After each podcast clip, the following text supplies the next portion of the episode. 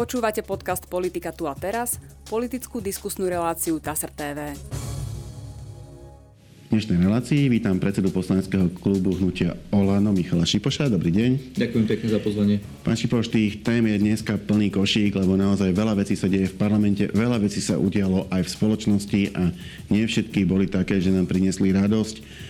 Naopak na Zámodskej ulici došlo k udalosti natoľko tragickej, že má svoje dopady aj na parlamentnej úrovni. E, prečítam zo správy TASR. K strelbe na Zámodskej ulici došlo v stredu 20.10. po 19.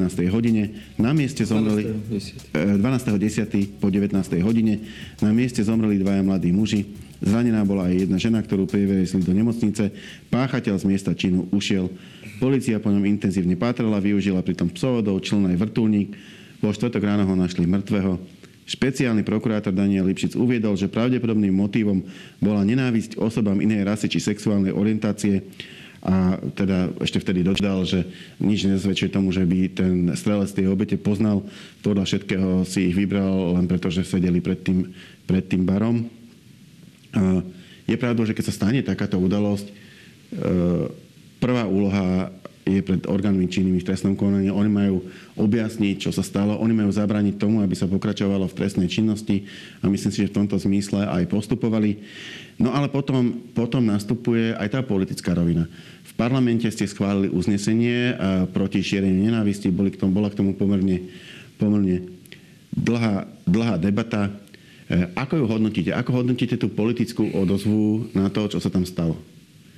Áno, je treba povedať, že je to veľká tragédia, čo sa stalo a každý normálny človek musí takúto vec odsúdiť. Či sa to udeje ku akejkoľvek menšine na Slovensku.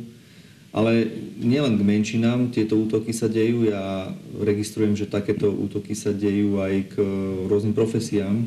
Veľmi dobre si pamätáme, že sa e, ľudia veľmi radikalizovali, napríklad keď bola pandémia voči zdravotníkom. Samozrejme, že deje sa to aj politikom. Ja sám Eh, mám osobne niekoľko výhražných správ eh, cez rôzne sociálne siete. Eh, ten strelec, ktorý zavraždil týchto dvoch mladých ľudí, bol niekoľkokrát pred obydlím pána premiéra Eduarda Hegera. Viem, že sa pohyboval aj v, ob, v obydliach iných ďalších politikov. Mám informácie a počuli sme, že sa snažil vyhľadať aj nejakých ľudí zo židovskej komunity a nakoniec, keď nepochodil ani tam, ani tam, ani tam, tak si vybral Najľahší podnik, cieľ. Áno, najľahší cieľ, podnik, kde títo mladí ľudia boli pred tým podnikom a, a vykonal to strašné, e, ten strašný čin. Mimochodom, e, vykonal ho tak, že, že ono to je e, strašné z toho hľadiska, že sa k tomu odhodlal, ale samotné spáchanie, on ich strieľal od chrbta to znamená, len vyskočil spoza rohu, dvoch neznámych chlapcov nastrelal do chrbta a ušiel. Čiže v tom zase nejaké veľké hrdinstvo nebolo. Riziko toho je, že v podstate každý, kto má pištol, takéto niečo môže spraviť. Čo má robiť spoločnosť, aby čo najviacej znížila riziko takéhoto správania. Sám hovoríte, že je veľmi polarizovaná a že, a že tie tie príklady nenávisti sú aj proste v iných sférach spoločnosti. Áno, bolo to veľmi zbavele z jeho strany, že zozadu takto zákerne zautočil a zabil ich.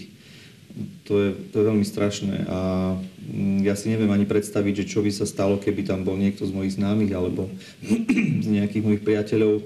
Mm, čiže toto v prvom rade každý normálny, rozumný človek by mal odsúdiť a mali by sme sa všetci snažiť o to, aby sme z každej jednej pozície, či je to politik, či je to novinár, či je to rodič, či je to učiteľ v škole, aby sme predchádzali takýmto veciam, aby sme neradikalizovali spoločnosť, aby sme neodsudzovali človeka, pretože má inú rasu, pretože má iné vierovýznanie, pretože má nejakú možno inú sexuálnu orientáciu, čokoľvek, že má nejaký iný prízvuk. Dnes je veľmi moderné mm, odsudzovať ľudí, haniť ľudí, škaredo o nich rozprávať.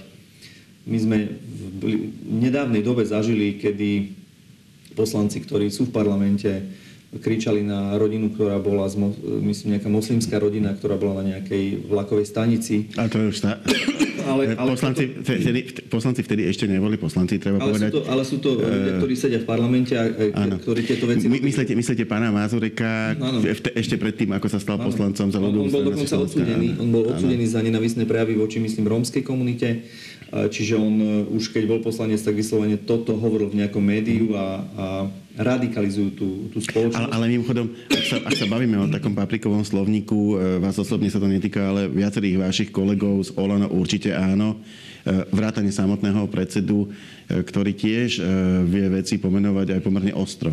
Kde je tá hranica, kedy by si už aj politik mal kúsnuť do jazyka a povedať možno aj to isté, ale menej, povedzme, agresívnym bojovným slovníkom. Áno, to je presne, presne tá debata, že kde je tá hranica. Ja si myslím, že nikto z našich poslancov nikdy sa neviadol tak, že by hanil nejakého človeka, nejakú menšinu, nejakú proste...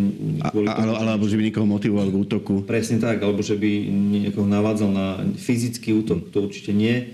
E, samozrejme, že v tej politickej hantírke, keď sa v parlamente diskutuje a e, treba pomenovať, že niekto tu pred nami kradol alebo niekto pred nami sa spájal s mafiou, tak to sú fakty. Ale opakujem ešte raz, je to medzi nami, je to férový súboj, je to súboj medzi nami v parlamente, v parlamente kde, kde sa jednoducho e, môže o tom rozprávať, ale nie samozrejme, že tak radikálne a nie zákerne a nie provokovať k fyzickému nejakému útoku. Toto je prípad, kedy sa mladý človek e, podľa mňa zradikalizoval na základe tých udalostí, ktoré sa už vo svete udiali Možno na základe jeho, jeho internetovej komunikácie v médiách sa objavili informácie, lebo hovorí sa, že osamelý vlk, ale neviem, či je osamelý vlk niekto, kto je v pravidelnej komunikácii s nejakými zahraničnými neonacistami napríklad. To by som už skôr povedal, že je možno, že aj člen skupiny, aj keď nie je spojená e, fyzickým kontaktom, ale iba tým internetovým. Všetko, všetko so všetkým súvisí. Jedna vec je, že e, aj to prostredie, aké máte v rodine, hej, aj to, ako vás rodičia vedú, aj to, či vám dávajú dostatok lásky e, v detstve. Aj to, že či tá rodina je úplná. Ja poznám veľa ľudí, ktorí keď boli z rodiny, kde bol nejaký problém, či otec pil, alebo e, terorizoval mamu, alebo ich nechal opustených a tá e, osamelá matka nezvládala tie deti, tam, sa, tam potom už nastupuje ulica, tam už potom nastupuje nejaký ten protest toho mladého človeka a keď sa dostane k tým sociálnym sieťam, keď sa dostane do skupín, ktoré poukazujú a ktoré navzájom provokujú mm. ľudí, aby, aby robili zlé veci. Veď dobre si pamätáme, že tiež bola nejaká internetová platforma, e, kde tuším to aj, neviem, či to nemal syn pána Sulika, alebo niečo také, kde oni vyzývali tie deti ale, ale, ale, to, ale to nebolo, e, takto, aby sme to nedávali do, do nejakej e, rovnakej roviny. To, to, to, ja, nechcem, ja nechcem obviňovať pána Sulika, to určite nie, ale... Tá platforma bola podľa mňa dosť, dosť nerozumná. A bolo, bolo by lepšie, keby nebola. Áno, ale, ale nebola na, na hecovanie k terorizmu. No nie k terorizmu, ale bolo tam niečo, aby sa navzájom mladí ľudia uh, hecovali, kto urobí väčšiu... A, väčší, väčší challenge. Hej, a, a seba poškodzovanie a rôzne, rôzne takéto veci. A to už je len kročík k tomu, aby, aby sa navzájom provokovali teraz, že kto je väčší v úvodzovkách hrdina, keď urobí ohavnejší čin. A toto je podľa mňa veľmi, veľmi vážna téma, ale je to vážna téma aj preto, ako by mala ďalej tá spoločnosť fungovať na sociálnych sieťach. E, komentovanie rôznych e, názorov. Ja registrujem, že veľa takýchto zlých vecí, e, vyhrážok sa deje práve na tomto priestore, kde, ano, kde, kde si oveľa viacej dovolujú. Kde je ťažké, ťažké zistiť, kto to vlastne, ano, kto to vlastne je, lebo, lebo tam, tam, môžete, tam môžete mať podpísané, že Andrea Biela a kľudne to môže byť chlap a kľudne môže byť úplne iný, proste to sú, sú fejkové profily, sú, sú kadejaké. No. A tým je, je, problém zistiť, je problém zistiť, s kým sa rozprávate. A nad tým sa musíme tiež zamyslieť a podľa mňa aj toto je veľká výzva pre nielen pre Slovensko, pre, pre našu legislatívu, ale pre európsku legislatívu, či je vhodné púšťať do takéhoto priestoru anonimné profily, ktoré sú všelijakými spôsobmi platené, nikto nevie odkiaľ, sú motivované e, k zlým veciam A takto môžu jedno, slabších jedincov vyprovokovať až takýmto oholným činom. Skôr je otázka, že ako tomu zabrániť, lebo internet je slobodné prostredie do značnej miery ešte stále. Čiže a jedna vec je môže byť nastoliť nejaký ideál, že nie je to správne, ale druhá vec je, ak sa s tým nič nedá robiť, alebo nič zásadného. Ja osobne si myslím, že tak ako sme pristúpili, ak si pamätáte, k vypnutiu niektorých webov na základe toho, že to vyhodnocoval NBU, naj, Najvyšší bezpečnostný úrad, ktoré šírili dezinformácie, ktoré šírili propagandu agresora na Ukrajine. Myslím si, že aj tu by mal zasiahnuť e, nejaký, nejaký orgán, ktorý by mal vyhodnocovať, či je vhodné, aby anonimné profily takto radikalizujú a najmä mladých ľudí, lebo sú ľudia, ktorí sú vyzretí, ktorí jednoducho to s nimi nič neurobia, ale sú ľudia, ktorých to vyprovokuje k oveľa horším veciam a toto je príklad toho. Čiže ja si viem osobne predstaviť, aby možno sociálne siete boli nastavené tak, že keď tam chceš komunikovať a keď chceš byť e, účastný tejto diskusie, tak, tak potom pod svojím menom. A vtedy si človek rozmyslí, že či napíše to, čo e, napíše ako anonimný človek s nejakou fotkou nejakého obrázku. Poďme ďalej, poďme k tomu dobrému, čo ste mohli spraviť, e, ale nespravili ste. A to bolo nejako pomôcť tej LGBTI plus komunite. Bol tam návrh SAS e, o partnerskom spolužití. Ten Návrh nemal zaviesť homosexuálne manželstva, ale mal im zaviesť nejaké možnosti, e, aby mohli po sebe dediť, aby si mohli nahľadať do zdravotnej komunikácie a tak ďalej. Návrh bola kritizovaný aj zo strany opozície v zmysle, že tam videli nejaké chyby aj opozičníci, aj, aj teda aj koaliční partnery, teda bývalí koaliční partnery SAS, ale e, na druhej strane tie chyby sa dali naprávať v druhom čítaní nejakými pozmenujúcimi návrhmi. Vy ste to nepustili ani do druhého čítania. Na jednej strane ste, ste uznesením proti nenávisti ako verbálne podporili túto komunitu, na druhej strane v praxi ste jej nepomohli. Prečo? No, tam je viacero tých e, faktorov, prečo to dopadlo hmm. tak, to hlasovanie. Jedno samozrejme je aj to, že viacerí právnici mali názor taký, že je to nad rámec toho, čo sme si schválili v PVV, čiže mm-hmm. v programu vyhlásení vlády. A nedalo sa to potom nejakým, nejakou pripomienkou vrátiť späť do tých limitov, ktoré ste mali dohodnuté? Tá všeobecná zhoda bola na tom, aby e, sa nestalo to, lebo ja som registroval, že aj ten, ten návrh samotnej SAS kritizovala tá komunita, že to nie je dobrý návrh.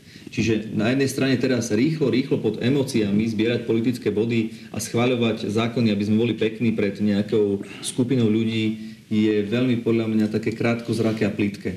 My sa musíme na túto problematiku pozrieť z hľadiska aj základných ľudských práv, aj z hľadiska e, vládnych návrhov zákonov, kde to ide do nejakého procesu, kde to pripomienkové konanie, do toho môžu byť zapojení všetci, ktorí, ktorých sa to týka. To je jedna dôležitá vec. A ďalšia je, že e, ten parlament v rámci hlasovania o takýchto veciach, ktoré sú hodnotové, aj my to aplikujeme na našom poslaneckom klube, keďže máme aj liberálnych poslancov, aj konzervatívnych. Tak to na nich.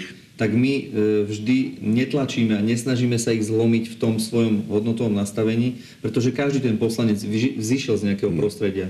Či je to z nejakého, e, možno aj z regionálneho, ale aj z toho, ako ho vychovali rodičia. Ja, som, ja sa priznám, mňa vychovali rodičia ako veriaceho, som konzervatívec, umiernený a pre mňa základná bunka spoločnosti a ten vzor je mama, otec. Toto je pre mňa ten vzor, tak som vždycky vyrastal a o tom som presvedčený, že toto je cesta. E, čiže aj ostatní poslanci mm, majú, nejaký, majú nejaké svoje hodnotové nastavenie a my v týchto hodnotových veciach si hovoríme, že nech každý hlasuje podľa sve, svojho svedomia, svojho vedomia, najlepšie ako vie, aby on sám bol s tým stotožnený. Hm, a teraz pán minister spravodlivosti dostal poverenie od vlády, aby pripravil nejaký nový návrh. E, je pravda, že ten bude už najskôr najskôr môže byť o pol roka, pretože keďže toto nebolo schválené, tak e, obdobný návrh môže byť do Národnej rády podľa rokovacieho poriadku predložený na skôr o 6 mesiacov. Ale keby teda za tých 6 mesiacov niečo dokázalo pripraviť ministerstvo spravodlivosti, e, dostali by sme sa do tej istej pozície, že zase by každý poslanec si spočítal v hlave, či je konzervatívny alebo liberálny, zahrakalo by to a neschválilo by sa to, alebo má zmysel skúsiť ísť do toho ešte raz? Podľa mňa stále má zmysel sa zaoberať vecami, ak e, je určitá spoločnosť e, alebo určitá skupina ľudí na Slovensku presvedčená o nejakej veci, že toto je správne, podľa mňa má zmysel sa o tom vždy rozprávať a vždy o tom rokovať. Samozrejme, že vo finále o tom rozhoduje 150 poslancov, ktorí sú každé 4 roky volení a ak ak zloženie parlamentu je také, aké je a neprechádzajú tieto zákony, teraz ja môžem konkrétne povedať aj zákony o pomoci tehotným ženám, alebo zákony, ktoré sa týkajú možno sprísnenia interrupcií, tam tiež neprechádzajú tie zákony zase tomu druhému spektru. Takže ten parlament je nejakým spôsobom nastavený tak, že neprechádzajú ani tie veci z tej jednej strany, ale ani e, tie veci z druhej strany. Ale to sa môže zmeniť e, ďalšími voľbami. Samozrejme, že ľudia, keď si zvolia možno viacej liberálnejších poslancov alebo viacej poslancov, ktorí by tieto pravidla chceli uvoľniť, tak vtedy e, tá šanca na to bude väčšia. Na druhej strane zase treba rešpektovať, že ak je to zloženie parlamentu také, aké je a tí poslanci sú nastavení také, tak, ako sú, tak treba rešpektovať, že rozhodujú tak e, v danej chvíli, ako o tom sú presvedčení. Ale opakujem ešte raz, minister spravodlivosti e, predpokladám, že pripraví návrh taký, ktorý bude v súlade s PVV. Čiže bude väčšia šanca. Čiže bude väčšia šanca, aby to prešlo a tam sú myslím, že len tie sporné veci, čo sa týka dedenia e, osôb žijúcich v spoločnej domácnosti a čo sa týka na, nahliadania do zdravotnej starostlivosti. Lebo o týchto konkrétnych veciach hovoria e, tí ľudia, ktorí žijú v spoločnej domácnosti tam si myslím, že je priestor na to, aby sme sa o tom rozprávali, aby to prešlo. No a potom sú tu samozrejme, že ďalšie otázky, ktoré z toho vyvstávajú. Teraz je to veľmi čerstvé, je to veľmi e, citlivé. Bezpodielové vlastníctvo. Bezpodielové vlastníctvo, e, spoločné hypotéky, registrované partnerstva a idem, môžeme ísť ďalej. Ja som zachytil reláciu v Českej televízii, kde majú registrované partnerstva a tam redaktorka s jednou pani, ktorá bola, myslím, lesba, oslovali poslancov, že prečo im nedovolia manželstva. Hm? Registrované majú, ale prečo nemôžu mať manželstva? Takto ich konfrontovali a tamto vidím zase, že to je presne tá istá cesta, že najprv registrované, potom manželstva, potom, dedeň, potom e, adopcie detí a tam si myslím, že v tom e, konzervatívnom priestore nie je momentálne cesta, mhm. aby tieto veci boli schválené. Príjmy aj výdavky štátneho rozpočtu na tento rok sa majú zvýšiť približne o 1,5 miliardy eur bola to vládna požiadavka, e, ktorú ste predložili na skrátené legislatívne konanie do parlamentu. Parlament vám to zamietol. Predložili ste to znovu. Parlament e, v dôsledku obštrukcie opozičných poslancov vrátane SAS nebol schopný tým pádom ani otvoriť rokovanie, a to na dvakrát. Napokon ste do toho návrhu e, doplnili spôsob využitia týchto peňazí, to znamená 200 e, miliónov by malo ísť na 14 dôchodky, 900 miliónov by malo ísť na podporu firiem, ktoré budú mať problémy e, v dôsledku zdražovania energii a tak ďalej a tak ďalej, čo bola podmienka SAS. Keď ste podmienku SAS splnili, nielen, že sa vám podarilo otvoriť schôdzu, ale vám SAS pomohla schváliť aj toto navýšenie rozpočtu. Čiže moja otázka bude trošku iná. Prečo ste to nemohli urobiť hneď takto? Prečo ste sa nemohli proste hneď dohodnúť s SAS, doplníme tam aj spôsob využitia peňazí, aby to nebol biankošek, e, takto a takto súhlasíte a hneď na prvý krát to do parlamentu dať už takto a ušetriť si e, celé tie patálie, ktoré s tým doteraz boli. Áno, treba povedať, že návrh, návrhy zákonov prechádzajú nejakým legislatívnym procesom, následne idú na koaličnú radu a potom idú do parlamentu. Saska podľa mňa chcela ukázať, že keďže už nie sú v koalícii, tak sú dôležití hráči a dali nám pocítiť, že spojili sa so Smerom, s Hlasom, s Republikou a SNS a ukázali nám, že vedia obštruovať parlament. Myslím si, že to, ten ich argument, že teraz ideme dávať nejaké biankošeky, neobstojí. My sme jasne hovorili, že pôjde to na pomoc energetickej kríze. Ale nebolo to tam, nebolo to tam napísané. To, to, je, to je asi no, také, keď požiadate niekoho, dajte mi peniaze, ja ich použijem na dobrý cieľ, ale napísané to nie je nikde, no tak môžete to urobiť, alebo môžete zobrať iba peniaze a použiť ich potom inak. Čiže chceli asi nejakú garanciu. Hej, pozrite sa, my s tým nemáme žiaden problém. My sme hneď na druhý deň pripravili pozmenujúci návrh, ktorý mohol byť v druhom čítaní schválený a tam by presne boli tie položky rozpísané tak, ako oni chceli. Oni si povedali, že nie, ani ten pozmenujúci návrh im nestačí. Chcú to mať v zákone, chcú, aby sme ten zákon stiahli my s tým nemáme žiaden problém, pretože my tie peniaze nerozkradneme, ani ich nerozdáme si ich medzi sebou. My tie peniaze potrebujeme na to, aby sme sa pripravili na ťažkú zimu ešte v tomto roku, aby sme ako vláda bola pripravená na pomoc, či už, tak ako ste spomínali, ľuďom, firmám, zamestnávateľom, nemocniciam, školám, dôchodcom a tak ďalej.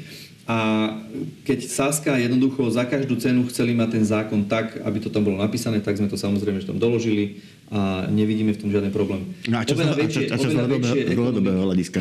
Ale pretože dobre, tak teraz sa to podarilo, našli ste dohodu, dali ste to do toho zákona, ale mám tam niekde založenú aj správu TSR, pán Heger konštatoval, že nepodarilo sa dohodnúť so Saskou ani s poslancami, s pánom Valaškom, s pánom Miroslavom Kolárom, ktorí sa hlásia teraz k PSK a k strane spolu nejakú že dlhodobú spoluprácu, kde by ste sa vy vlastne mohli ako keby dlhodobo udržateľne spoliehať, že dobre, my máme toľkoto poslancov, ale tu je ešte táto skupina poslancov, s ktorou máme dohodu.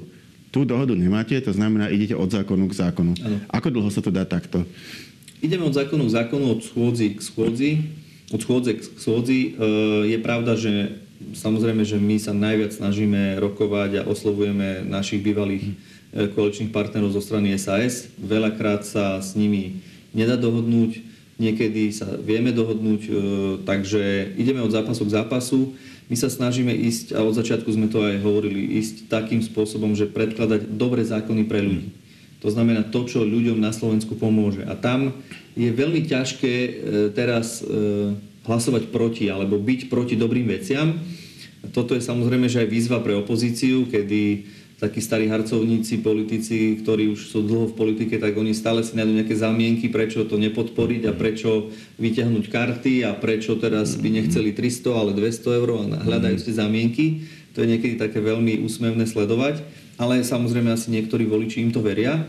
No a potom je tu druhá vec, že mm, samozrejme Saska sa snaží nejakým spôsobom ukázať, že teraz sú veľmi potrební pre nás a teraz sa my musíme im doprosovať a... Veď sú, veď sú potrební, bez nich nemáte väčšinu, no, respektíve, no, alebo, alebo potom máte väčšinu s nezávislými poslancami. A tam som už zase vo vašom vlastnom klube eh, na, eh, zachytil výhrady, že jednoducho niektorí vaši poslanci s takouto spoluprácou nesúhlasia. Áno, je pravda, že naši poslanci s niektorými nezaradenými poslancami majú problém, preto my, naše vyjednávacie schopnosti sú veľmi obmedzené. Čo sa týka Oľano, tak my rokujeme hlavne prioritne s poslancami SAS a potom s nezaradenými, ktorí odišli z nášho klubu.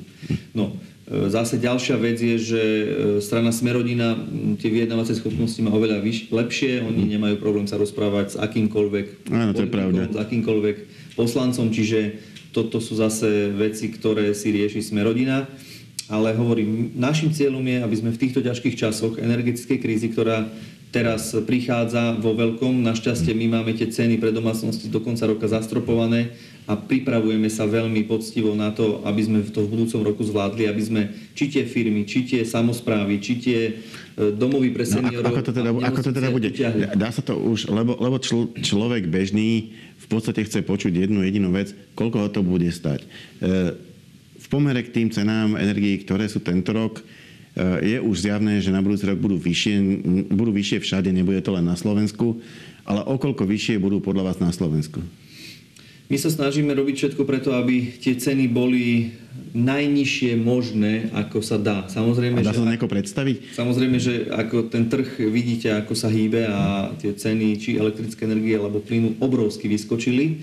Teraz sú mierne pohyby na tých trhoch, že tie ceny postupne dole, ale pre nás je podstatné, aby sme pomohli slabým, chorým a tí, ktorí si nevedia pomôcť. Na to tu je ten štát, aby pomohol tým, ktorí si nevedia pomôcť. Čiže prioritne sa budeme zameriavať na týchto ľudí. Mm-hmm. Ty by mali dostať, je... priamo, ty by mali dostať nejakú priamu pomoc no, asi od štátu? To, áno, či už je to nejaká priama pomoc, nejakých možno energošekoch alebo zastropovaní cien, to, toto mm-hmm. ešte vo finále rozhodnutia a, a, tá, a tá predstava o tých cenách zatiaľ ešte nie je taká, že by sa dala zverejniť? Nie, nedá, nedá sa, pretože minister hospodárstva pracuje mm. s viacerými scenármi. A teraz, ja keby som vyberal z klobúka, mm. chcel by som byť teraz zachrumkavého a hovoriť, že také riešenie, hen také riešenie. No, o mesiac by sa mohlo ukázať, že by to tak Presne nebolo. Tak, nebolo by to zodpovedné a ja nie som ten typ e, politika, ktorý teraz bude e, chce byť na každej titulke a s bombastickým návrhom.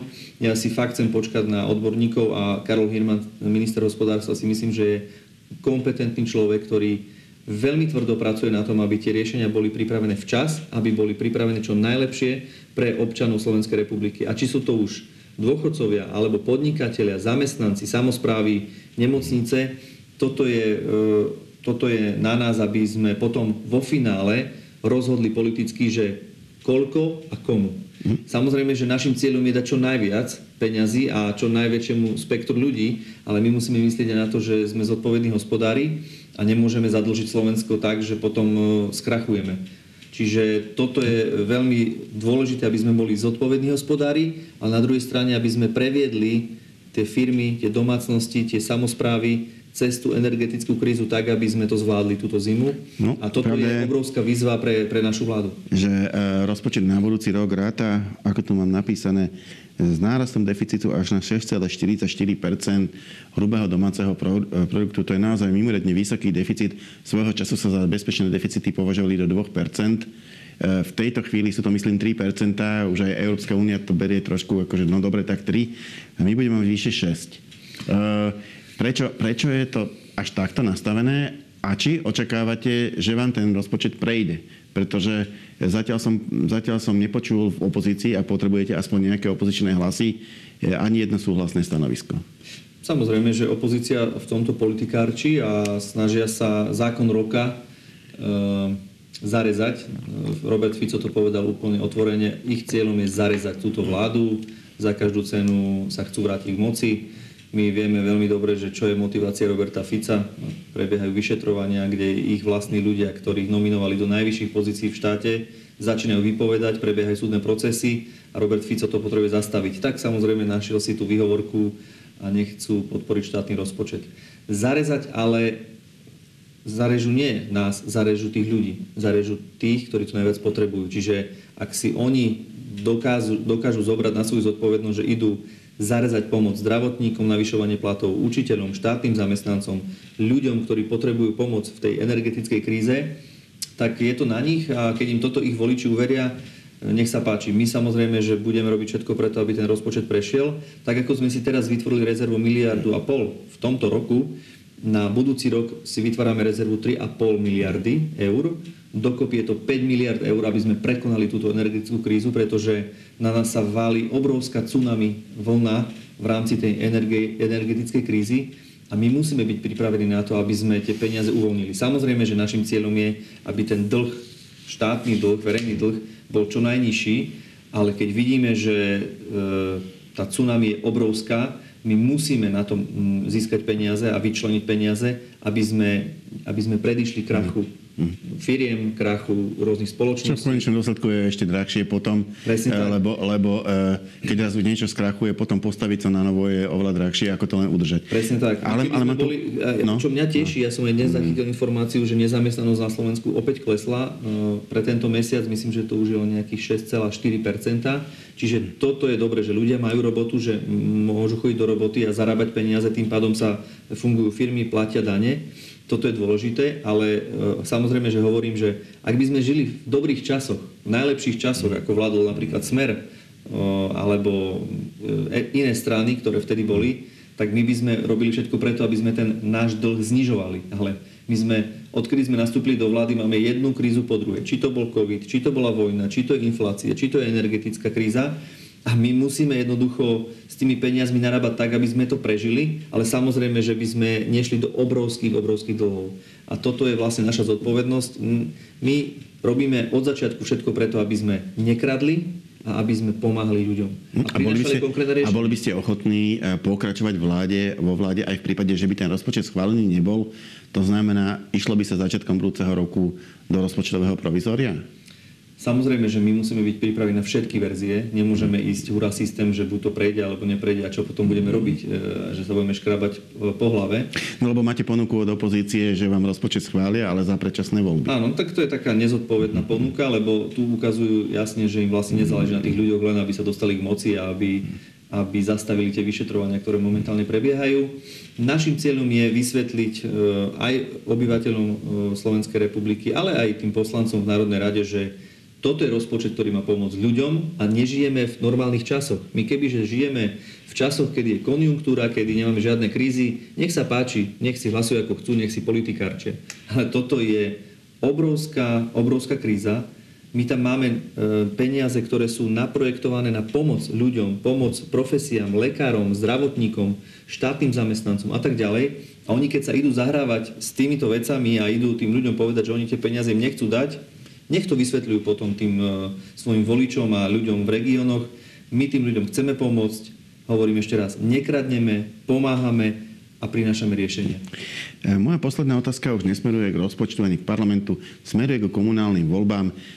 Komunálne ani regionálne voľby v princípe neboli veľmi agendou Olano, že spočiatku malo iba štyroch členov a, a v podstate v týchto voľbách zvyklo podporovať nezávislých kandidátov. Samo sa veľmi nesnažilo presadiť, ale v posledných VOCčkarských voľbách zrazu ste mali dvoch županov a ich doteraz máte, pána Výskupiča v Trnave, pani Jurinovú v Žiline E, to znamená, že asi nejaké ambície do týchto volieb predsa len máte. E, aké? Áno, u nás je všeobecne známe, že my sme ako hnutie prišli s úplne novou myšlienkou do tejto, do tejto politickej arény. Samozrejme, že tie strany to skladajú od začiatku a e, aj tie zvolenia tých kandidátnych listín idú tých najvyšších papalášov dopredu, aby tam sa stále udržali v tom parlamente predsedovia, podpredsedovia a tak ďalej. My ideme úplne opačnou cestou, to znamená, naši poslanci v podstate v každých mhm. voľbách sú na konci kandidátky.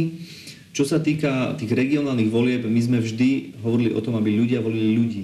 Pretože či je to na nejakej dedine, alebo je to v nejakom menšom meste, tam to nie je o politických stranách. Tam je to o tom, že či ten Ľuboš Tomko, keď poviem v starej ľubovni, či to je dobrý chlap, či dodržiava e, tie veci, ktoré slúbil a čo po, ňom, čo po ňom ostáva, aké ovocie po tom človeku ostáva a môže mať za zatvorkou čo chce, mm. v podstate nemusí tam mať nič, ale podstatné je, čo to pre to mesto a čo pre tú mm. obec spravil. Čiže toto je naša filozofia, aby ľudia volili ľudí, aby pozerali na to, že aký ten človek je, nie akú má stranu a značku za sebou, lebo tých politikov a politických nominantov sme tu už zažili množstvo a veľakrát sa ukázalo, že boli len dotlačení tou stranou, ale vo finále neboli schopní a ešte nebodaj niekedy rozkradali tú spoločnú kasu. Čiže toto je naša filozofia. A potom samozrejme, že čím ideme vyššie do politiky, tak už v tých krajských mestách alebo tých krajoch, tam už to je aj o tej politickej značke, ale aj o tej osobnosti.